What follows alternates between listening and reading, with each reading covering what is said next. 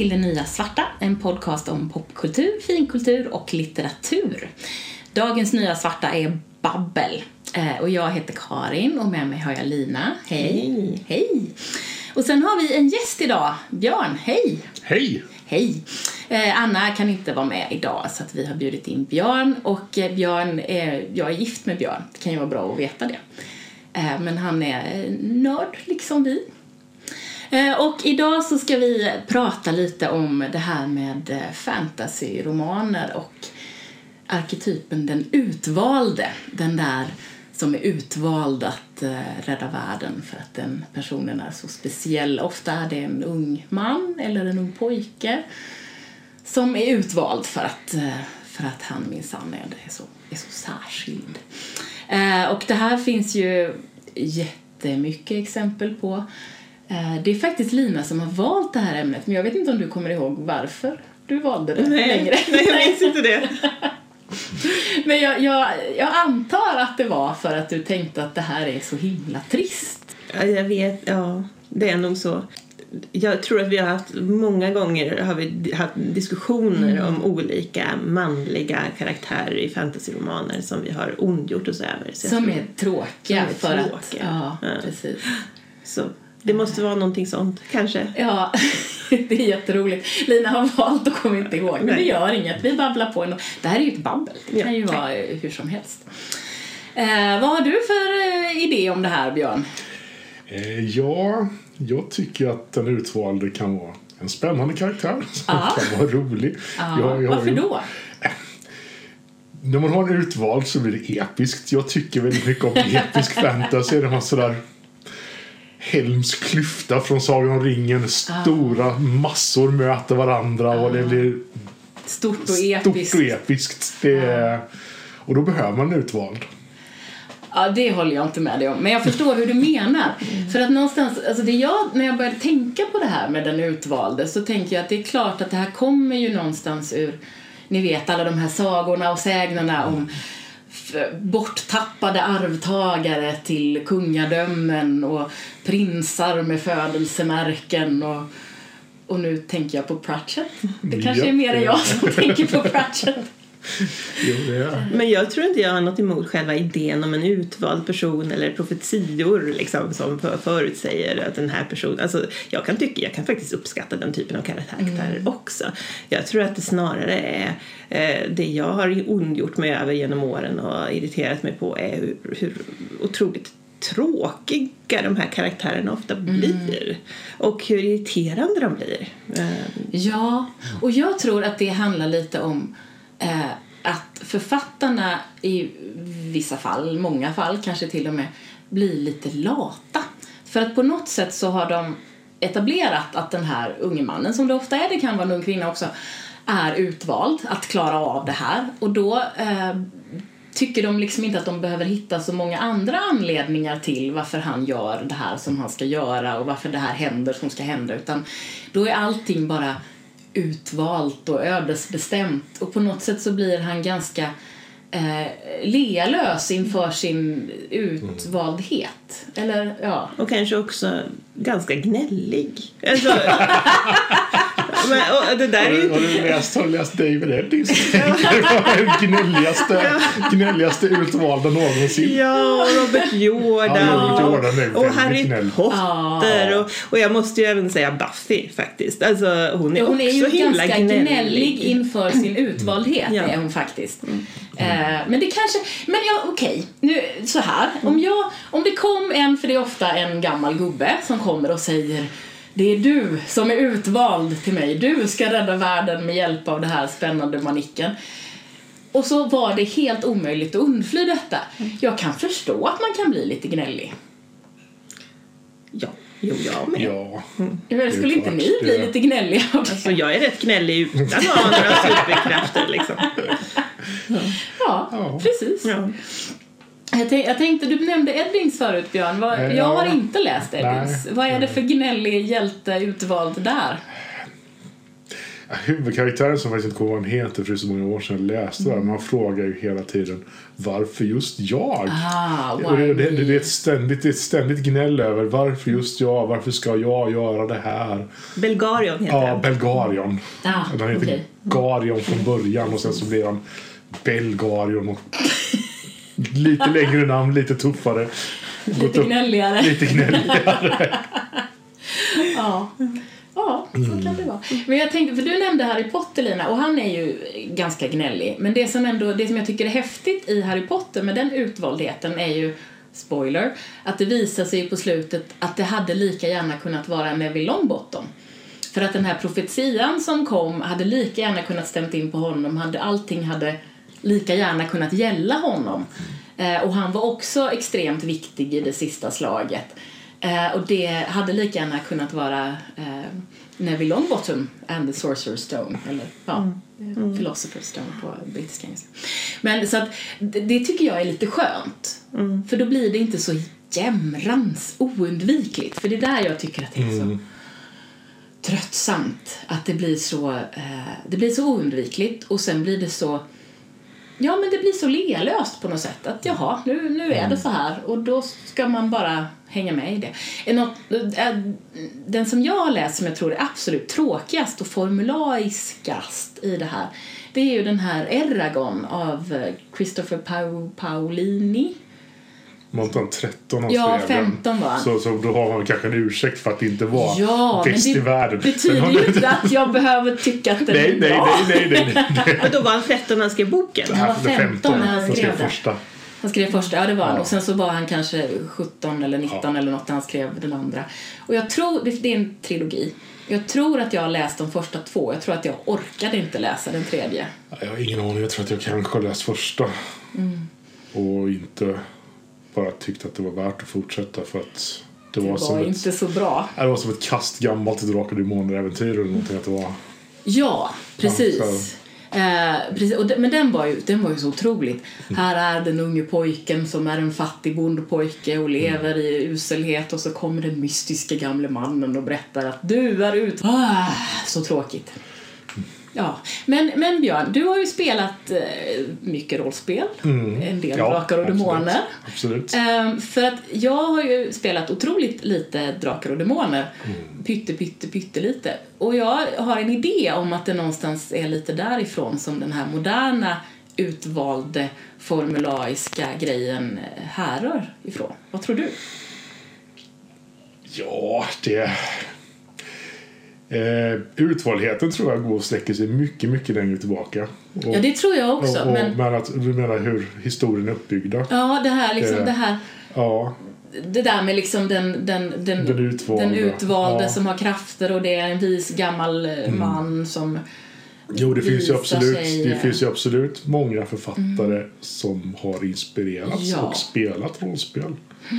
Eh, vad heter han? Feist? Ja, absolut. Jag jag vet, jag Mm. är rollspelare och mycket av hans böcker är väldigt Mm. uppbyggda som klassiska rollspelsscenarion. Att de börjar med någon liten händelse och en grupp går ut och Mm. utforskar lite och sen så byggs det på och till slut så öppnar sig helvetets käftar och de utspelar, ut, det utspelar sig en episk slutstrid där hjältarna vinner Ja. och de har vunnit makt och Ära och rikedom och ja, allt. precis. Allt blir bra på slutet och sen så börjar den här cykeln om.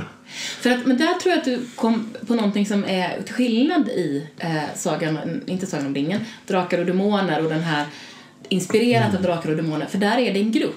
Där är det Mm. Ja. liksom ett gäng. Precis. Och där finns det ju arketyper i gänget där den Precis. utvalde kan vara en arketyp. Ja, Men där det mera är ett lag. Att alla har, alla har en uppgift och alla Mm. har en andel i hur... eh, Ja, och se Hur- till att man lyckas med Precis, uppdraget. precis. Det är ju Så att- roligare. Ja.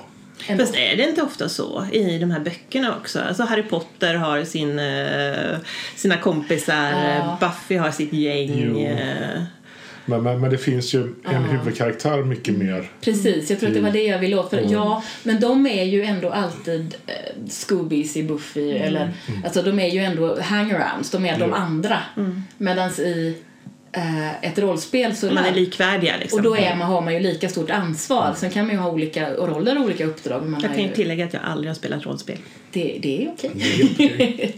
vi, vi, vi, vi Men, överlever. för man- men det blir samma uppbyggnad som i att spela ett dataspel. Att man har, För att man spelar ett dataspel där man har en i typ av Baldur's Gate. Man har Men det är de här Forgotten Realms som Ja, ju är lite som- som- inspirerade som av bygger- rollspel. Som ligger på Ja. Regelsystemet. Man har sin grupp, man har olika förmågor, man gör olika saker. Man behöver någon som kan öppna dörrar, någon som kan slåss, någon som kan skjuta, någon som kan hela så alla mår bra.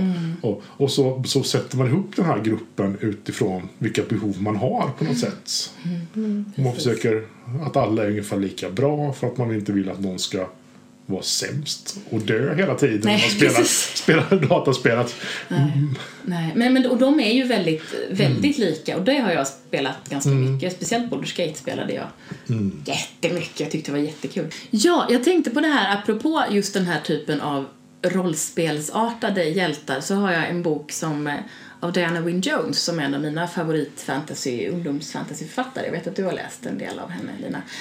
Eh, Och hon har skrivit eh, The Tough Guide to Fantasyland som jag började slå i inför det här avsnittet eh, för att jag tänkte att eh, nu ger jag den till Björn så kan han titta på den. Eh, nej, men som, för jag tänkte att det skulle stå någonting om den utvalda i den. Men den är, inser jag, det är liksom en liten uppslagsbok som bygger jättemycket på precis sådana här rollspelsartade äventyr.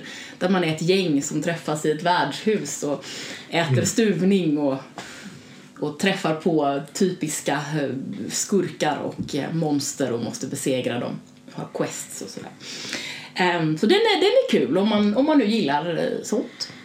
Men om vi ska gå tillbaka lite till den här med just den här ensamma utvalde. Jag tänker att eh, Luke i Star Wars är en typisk sån. Även om den är eh, rymdig och sci-fiig så är den ju ganska mycket en saga i grunden. Och han är ju så otroligt utvald. Och gnällig. Och, gnällig. och gnällig, Ja. ja. precis. Och det finns ju en man som har skrivit om det här. Eh, Joseph Campbell. Okej. Han, han har skrivit en bok som heter Hjälte med tusen ansikten. i översättning på svenska. Den är skriven 1949. Och Jag Ah. råkar veta att George Lucas satte sig och läste den här Nej. boken när han skulle göra första Star Wars-filmen för att han fick inte ihop sitt manus. Okej. Och då, då har den här Campbell hittat en, en vad ska man säga, han har, han har delat upp det i tre olika kapitel om, och, om hur en klassisk då äventyrs... Hjälteresa Ja, precis. Hjälteepos på något sätt är uppbyggt.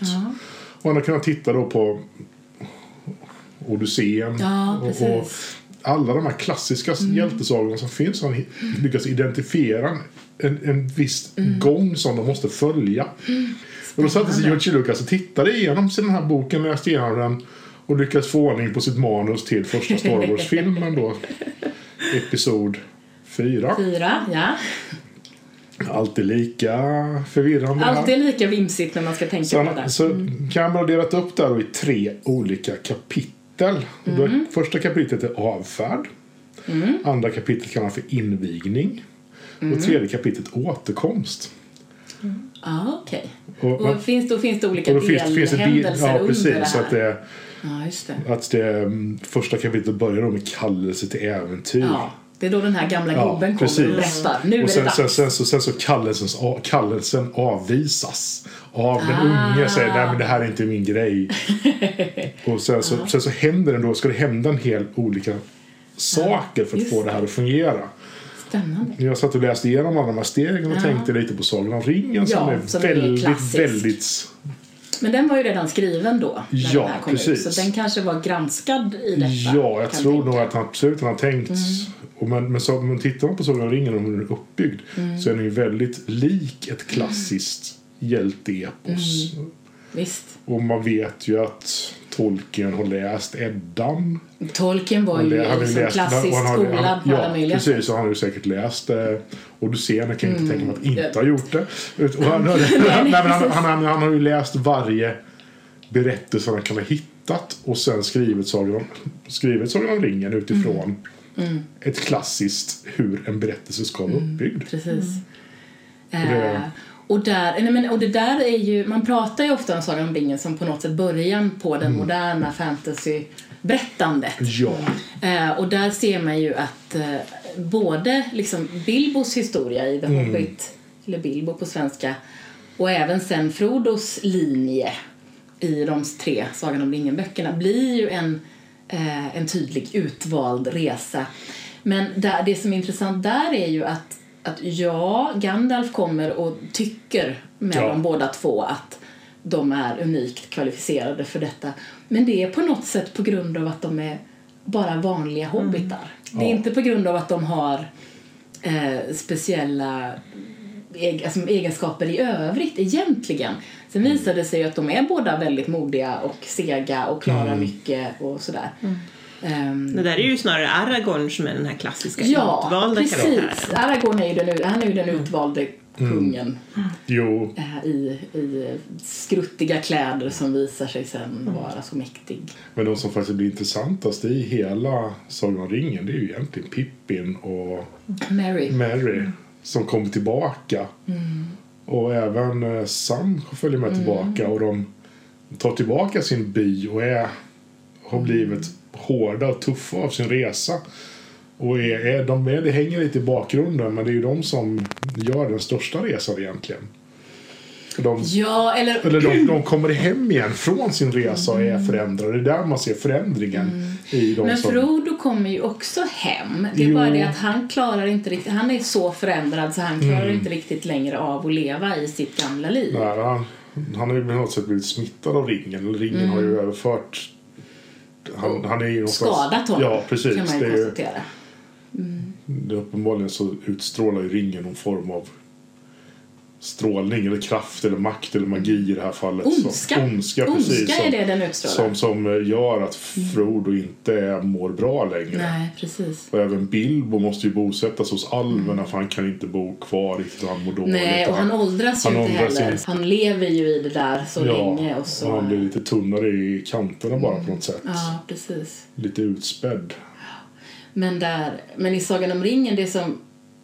Ja, alltså det som är spännande där är ju att den är en sån, det är så klassiskt hjältemodigt men ändå lyfter man fram Någonstans så är ju hobbitarna är ju de här, den vanliga engels, engelsmannen ute på landsbygden som strävar och lever sitt Ja. liv.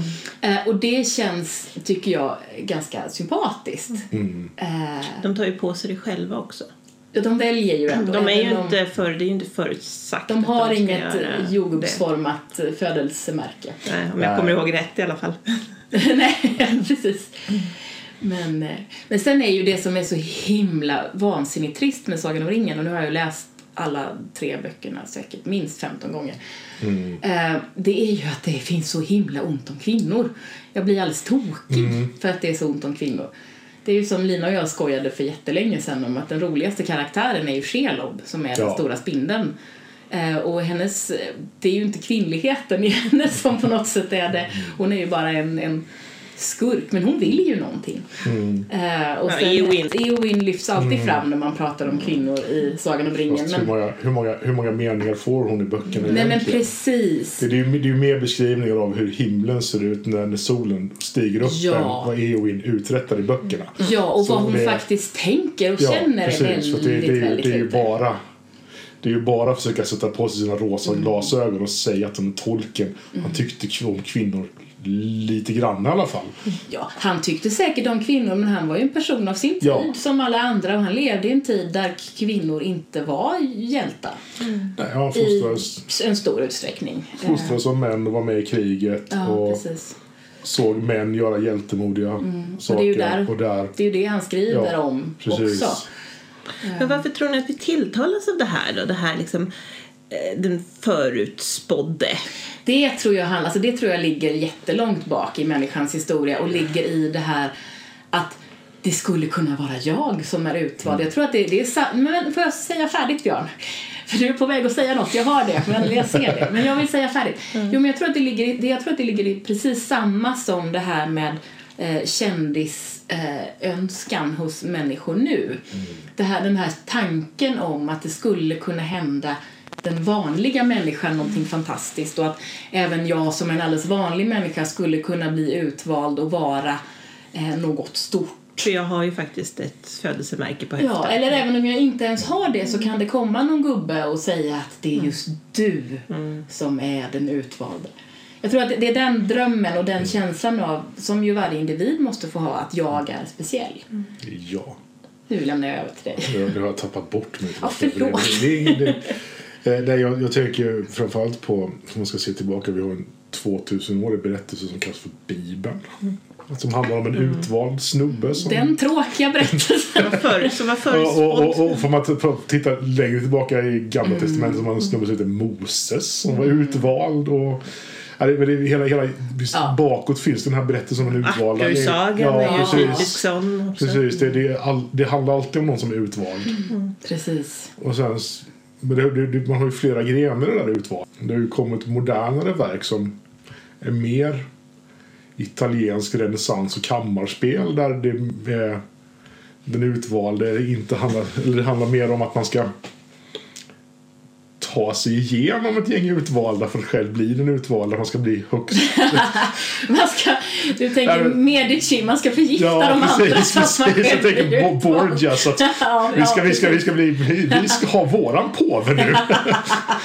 och där, där har man ju en annan variant av, av Ja. uh fantasy utvaldhet. Att man själv gör sig till den utvalde. Ja, fast det, det tycker jag ju är mycket mer intressant. För att det som irriterar mig så otroligt mycket med den här liksom klassiska tråkutvalde, det är ju det här bara jag är utvald och nu är jag utvald och jag har inget att säga till om och jag har inget, kan inte bestämma något. Jag bara hänger med i den här, den här profetian som finns om mig, tralala, och nu måste jag tydligen gå bort till den här skogen och göra det här. Där, Jag där, läste faktiskt en bok som, där, där hjälten gjorde, har precis gjort exakt detta. Att, han, att det finns en profetia som säger att det är en viss person som ska bli kejsare. Och så ser han till att han, eh, han dödar, dödar de som är de här kejsarkandidaterna och ser till att bli adopterad så att han själv kan kalla sig för detta. Ja, vilken bok är det? Ja, då spoilar jag ju jättemycket för nu är jag ju inne på typ eh, bok nummer två Ja, detta. då får vi skriva att det är Eh, spoilers på den. Precis. Eh, den heter, de heter Game, Game of Thrones, Game jag på att säga. Nej, inte alls så. Nej, de heter Prince of Thorns och eh, King of Thorns och Emperor of Thorns. En trilogi. av- Mark Lawrence. Ja. Jättebra. Vad kul. Kanske jag får låna av dig. Ja, absolut. Ja, det låter spännande.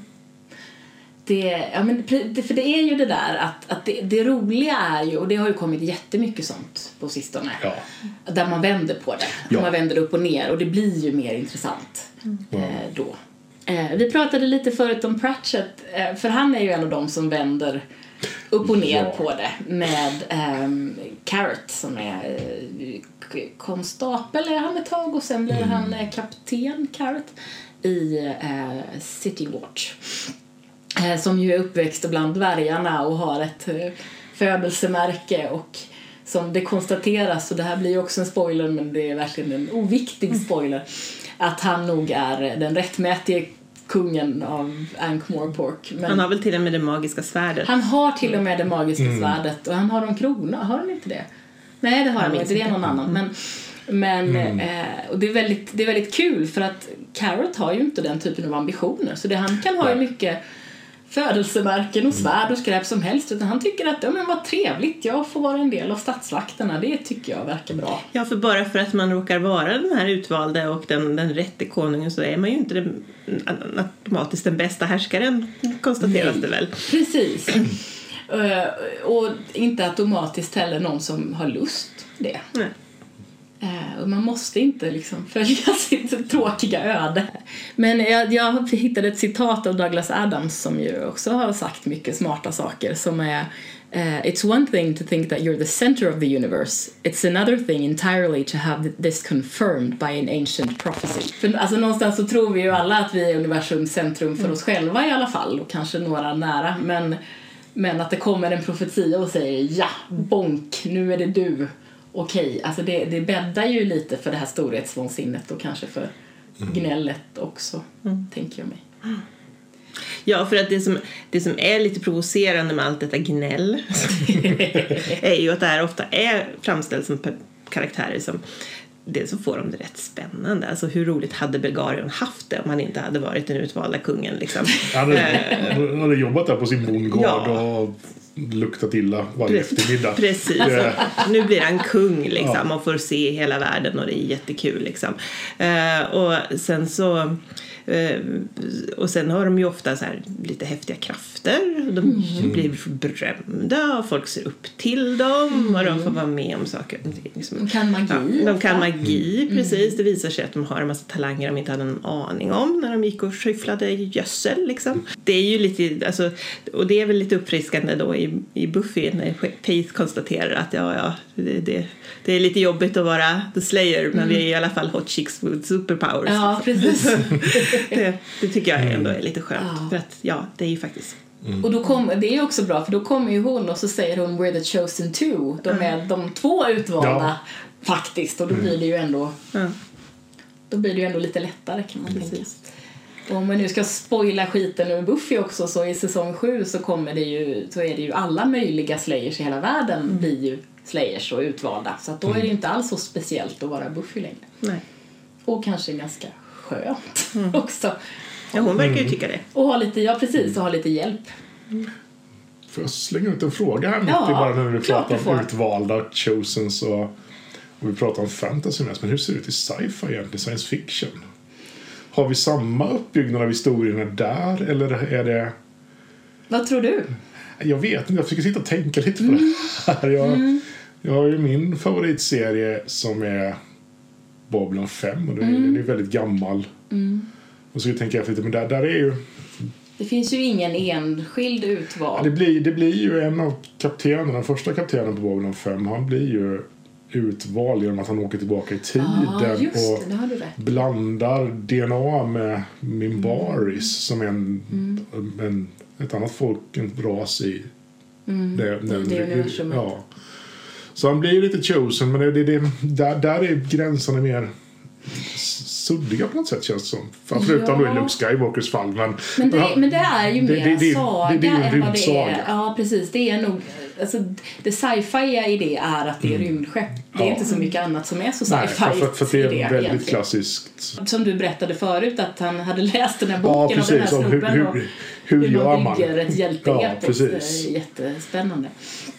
Precis. Eh, Men jag, alltså, jag, Lina har nog läst minst sci-fi av oss tre skulle jag gissa. Mm. Och jag har ju läst en del och du har läst en hel del också Björn.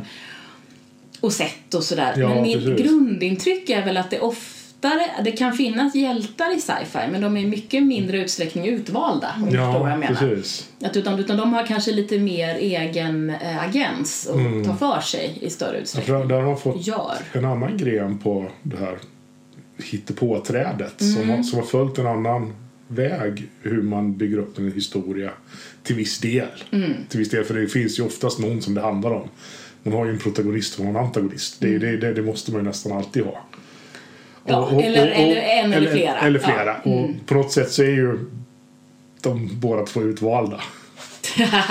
ja, du menar att Det- antagonisten är utvald också? Antagonisten är också utvald egentligen. Det, det, mm, det På ett annat ja, att, Fast jag upplever att någonstans i det här utvaldheten så ligger det ehm, alltså någonstans att man inte bestämmer det själv. Nej, utan det är nå- precis. Mm. någonting eller någon annan gör någon slags val åt en. Att vara skurk, det upplever jag att de allra flesta skurkar har gjort någon slags val. Ja, och inte att någon annan har sagt du måste vara en skurk. Det är lite så att när det väl kommer en chosen så ligger en antagonist någonstans och skräpar i ett hörn och ska... Det, det Ja. följer med paketet att okej, du fick rollen att vara skurken här nu för att vi måste ha Någon måste vara en motpol. Ja, någon måste vara det, det, det som profetian behöver jobba mot. Ja. Precis. Men, men jag tänker också att, alltså nu tänker jag på Guardians of the Galaxy. Ja. Där eh, Gamora och hennes syster, vad hon nu heter, eh, som ju är... Eh, har du sett de här? Ja, Mm. jag har sett de två, Två, filmerna precis. som finns. Och så har vi, Tredje, du och jag har ju ja. sett Infinity Wars Wars, också, de är med. Ja. Den har också, ja, vi har sett alltihopa. Mm. Och, eh, som jag tycker de är jätteroliga filmer, verkligen. Men de två systrarna är ju adopterade av eh, Thanos, Thanos, Thanos precis. heter han. Som ju är storskurken. Han är ju den Mm. stora antagonisten och verkligen i Infinity Wars den stora antagonisten. Mm. Eh, Men där de ju så småningom båda två bestämmer sig för att inte vara skurkar utan att de vill Ja. vara mm, hjältar, hur man nu definierar detta. Mm. Men att de vill inte följa med, hänga med på hans jag vill förstöra världen-grej. Så där lyckas man faktiskt få Thanos idéer att verka lite rimliga Mm. en stund i filmen. Att han, han, han förklarar det med att om, Nu tänker du på Infinity Wars? Ja, Infinity det Wars, där precis. som- Där, där han förklarar sin vision och att hans värld håller på att gå, sö- gå sönder av att de var så överbefolkade. Och skulle det bara finnas hälften av individerna så skulle ju världen klarat sig och hans familj skulle leva. Och det, det, Problemet är ju hans metod. att själva hans problembeskrivning är inget fel på. Och att det, liksom, att han har en, en, att, att det har löst sig och blivit bättre, är liksom, det kan man ju gå med på. Men hans metod är att döda varannan människa eller individ eh, av okänd ras, eh, utomjordisk ras, eh, art. Det, det är lite problematiskt då va? Det är därför han är ond, Björn. Fast om, om, eh, Thanos eh, skulle genomföra det här och sen så skulle den här historien skrivas ett antal hundra år senare så kanske det är så att han skulle vara den stora hjälten. Det är ju också, vi ska komma ihåg att, att eh, Överlevarna överlevarna skriver. skriver historien. Ja, vinnarna och överlevarna skriver ju Precis. historien. jag läste Mm. ganska mycket Mad när jag var mindre. Som en serietidning med skämtteckningar och skämt. Och, Finns den än så länge? jag, jag vet inte, men det, det, det, det, då, då var det ett gäng planeter som det handlar om. En, en, en, bara ett uppslag med planeter på. Så stod det en planet som såg väldigt ledsen ut. Så frågade de andra planeterna vad är det som är, vad är, det som är problemet? Så sa planeten jag har fått människor. Som om det var en sjukdom få människor. Och det, och det är lite Det är det väl? Det är lite det, är det som är problemet. Så ur Att- planeternas synvinkel så är Thanos en stor hjälte, den Ja, utvald men kanske till och med. för, för, för någon är han ju utvald. Om, om eh, man tänker så här att planeten är eh, protagonisten Ja. så är ju Thanos den stora medhjälparen som löser alla protagonistens problem. Precis. Ja. Allting beror på perspektivet. Och det här är ju intressant. Det här är ju alltid intressant om man vänder på det. För att ja. eh, välskrivet eller liksom välkonstruerade historier har ju skurkar som man kan ändå eh, se deras motiv och liksom förstå var, hur de kommer ifrån. Och skulle man vara på den sidan så kanske man skulle tycka att det var Ehm, och jag tänker, det är också det om man tänker den här trope, alltså arketyp, tråk, eh, fantasyberättelserna. Det är där som det oftast inte finns några rimliga skäl till varför de onda är onda och varför de goda är goda och de goda är bara gnälliga och de onda är bara obegripliga Ja, och de vill mest bara ofta förstöra världen. Liksom. Och varför? Och varför förstår man inte? Ja, helst vill man ha böcker och berättelser som, där alla rör sig i gråskalorna så att de som man tyckte var skum och elände sen visar sig att de har en annan idé bara som faktiskt inte är så dålig som Som kanske är lika bra slash dålig som, Ja. hjält, som de godas Precis, och att, och att man ändrar att man ändrar i de här gråskalorna. Att hjälten också lever i gråskalor. För det är inte Det är ju mycket... det är, det är ju inte lätt att vara hjälte heller för ibland så gör man ju fel. Och, och då ska man sådär sopa lite under mattan och säga den där, den där armén där borta den bah, den, den, den, glömmer vi, det slaget det var inte så bra. det är ju mm, både, både fantasy berättelser är kanske inte så fulla av de här men historien är ju helt fylld av hjältar som man säger som Som har blivit hjältar för Ja. att de vann. precis Mm. Visst. Nu får man bara ha lite kunskap om andra världskriget och läsa på om Mm. Operation Market Garden. Ja, nu sitter alla och skakar på huvudet. Nej, vi sitter bara och tänker, Björn får berätta om det här, Nej, men, det, finns, det finns ju massor med, massor med väldigt misslyckade Mm. S- ögonblick som de allierade bara skulle, nu ska vi vinna kriget och det gick helt åt skogen. Mm, För att de trodde att "Nej, men det här är en bra idé och sen så körde de på och så var det helt fel och sen så har de bara sopat bort det i historien. Mm. Det behöver vi inte ha med. Men jag tänker att det är väl kanske lite det också som är en av anledningarna till att vi tilltalas av de här de utvalda historierna. Därför att vi vill ju gärna att våra ledare ska på något sätt, eh, vad ska man säga, Vara goda. Ja, dels vara goda men också ha en, vad ska jag säga, ska jag säga en, en, en godkänd stämpel av en Ja. högre makt. liksom. just det. Alltså om vi vet att eh, den rätta kungen ska dra svärdet ur stenen så eh, då är det ju jätteskönt när det väl är någon som kommer och gör det hellre än liksom så här, jag bara, hallå, vinna kriget, okej. Eller Ja, ja, sådär. Det här, man behöver inte sväva i ovisshet när det gäller den utvalde utan Ja. han, han, som det ju ofta är, är. ska ju bara... Hon har, hon har ju plockat upp ett svärd ur sjön nu Ja, just och dragit upp det. Hon är ju utvald. Och vi, jag har läst diverse olika memes och grejer om att hon borde vara kung eller drottning men jag tycker det var någon som föreslog att hon skulle bli statsminister jag Ja. tänker att det är ju den uppenbara lösningen Ja, på alla det- problem. Så Så är det med det. välkom, välkommen Saga. Du har, Välkommen du, Saga, du, du har- är... du, har, du har fått svärdet, du har Saga, makten. åtta år, är nu vår nya statsminister. Hon kommer säkert göra ett mycket bättre jobb än någon av de Ja. andra kandidaterna. Tror jag. Kanske. Jag tycker att det kanske är synd om Saga. Om hon måste bli statsminister. Hon kan väl få skolan klart först. Hon kan ju ha en regent Ja, så. så länge. Det Fast då kommer det någon som bestämmer det. Vi vet ju hur det går. När regenten kommer in i berättelsen. Ja, så blir det dåligt. Då blir det dåligt. Ja, det och, sen, och sen så kommer hjälten och räddar Mm. den unge kungen. Som sen blir den goda kraften bakom Mm. tronen. Precis. Men det är ju mycket lättare att ta till sig historier som är lite svarta och vita. ja. För att, och det, är ju mycket, det blir ju mycket tydligare. Och det här när man är lite förvirrad över vem som är något att ha och inte. Det, eh, det kan vara lite tufft faktiskt. Så. Eh, men det är ju ofta mycket mer intressant. Så att man vill hitta den där balansen där det ändå finns en gråskala. Eh, men eh, man förstår varför. Alltså alla gör saker oavsett om det är goda saker eller onda saker. På något vis, tänker jag. Jag tänker att vi ska börja avsluta det här. Eh, Björn, har du något eh, som du inte fått sagt om det här med den utvalde hjälten? Nej, jag tror att jag har babblat på. så Det räcker faktiskt. Jag vet inte riktigt vad jag ska fylla i med. Om, Helt okej. eh, kan ge ett boktips. Ja, gör det. För man vill läsa någonting som kanske inte är riktigt så utvalt. Det Ja. har lite mer nyanser. Så Roger Selastnis Mm. böcker om amber tycker jag är spännande. Mm, verkligen. Kul.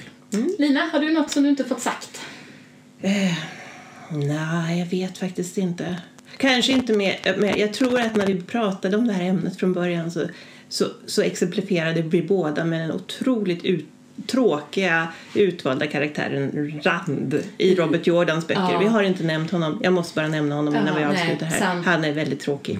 Rand, rand, jättetråkig. Jättetrist. precis. Men eh, nu när jag fått sagt det så är jag jättenöjd. Vad bra. Jag kan också avsluta med ett boktips om faktiskt en eh, utvald eh, kvinna. Eller flera utvalda kvinnor. Garth Nix har skrivit den här Abhorsen-trilogin som jag i alla fall har tvingat dig att läsa, Lina. Eh, och där är ju eh, i första boken, Sabriel, så är hon utvald. Hon vet om att hon kommer ärva sin fars yrke som Abhorsen och det betyder att man kontrollerar de döda rikena och de dödas själar. Eh, så att hon är ju väldigt utvald och det är väldigt episkt. Eh, och även i nästa bok, eh, Lirael, så är eh, Lirael utvald fast det vet hon inte om från början. Eh, och sådär. Så att det finns, eh, det är en otroligt spännande värld som rör sig i dödsriket och de nio eh, portarna. Eh, och handlar om utvalda kvinnor som är inte så Eh, inte alls gnälliga faktiskt utan eh, handlingskraftiga och intressanta. Så så var det med det. Mm. Då så. Tack för att du har lyssnat på Det Nya Svarta. Om du vill veta mer eller kommentera det vi har pratat om hittar du oss på Facebook, det Nya Svarta Podcast, på Instagram, Det Nya Svarta understreck podd. Eller mejla till nyasvarta at gmail.com alltså nyasvarta i ett ord at gmail.com På vår hemsida kan du hitta länkar till det vi pratar om och lyssna på fler avsnitt. Detnyasvarta.podbean.com Podbean stavas P-O-D-B-E-A-N. Du hittar också alla våra avsnitt på Apple Podcasts, det som förut hette iTunes, Google Podcasts och där poddar finns. Hej puss ses!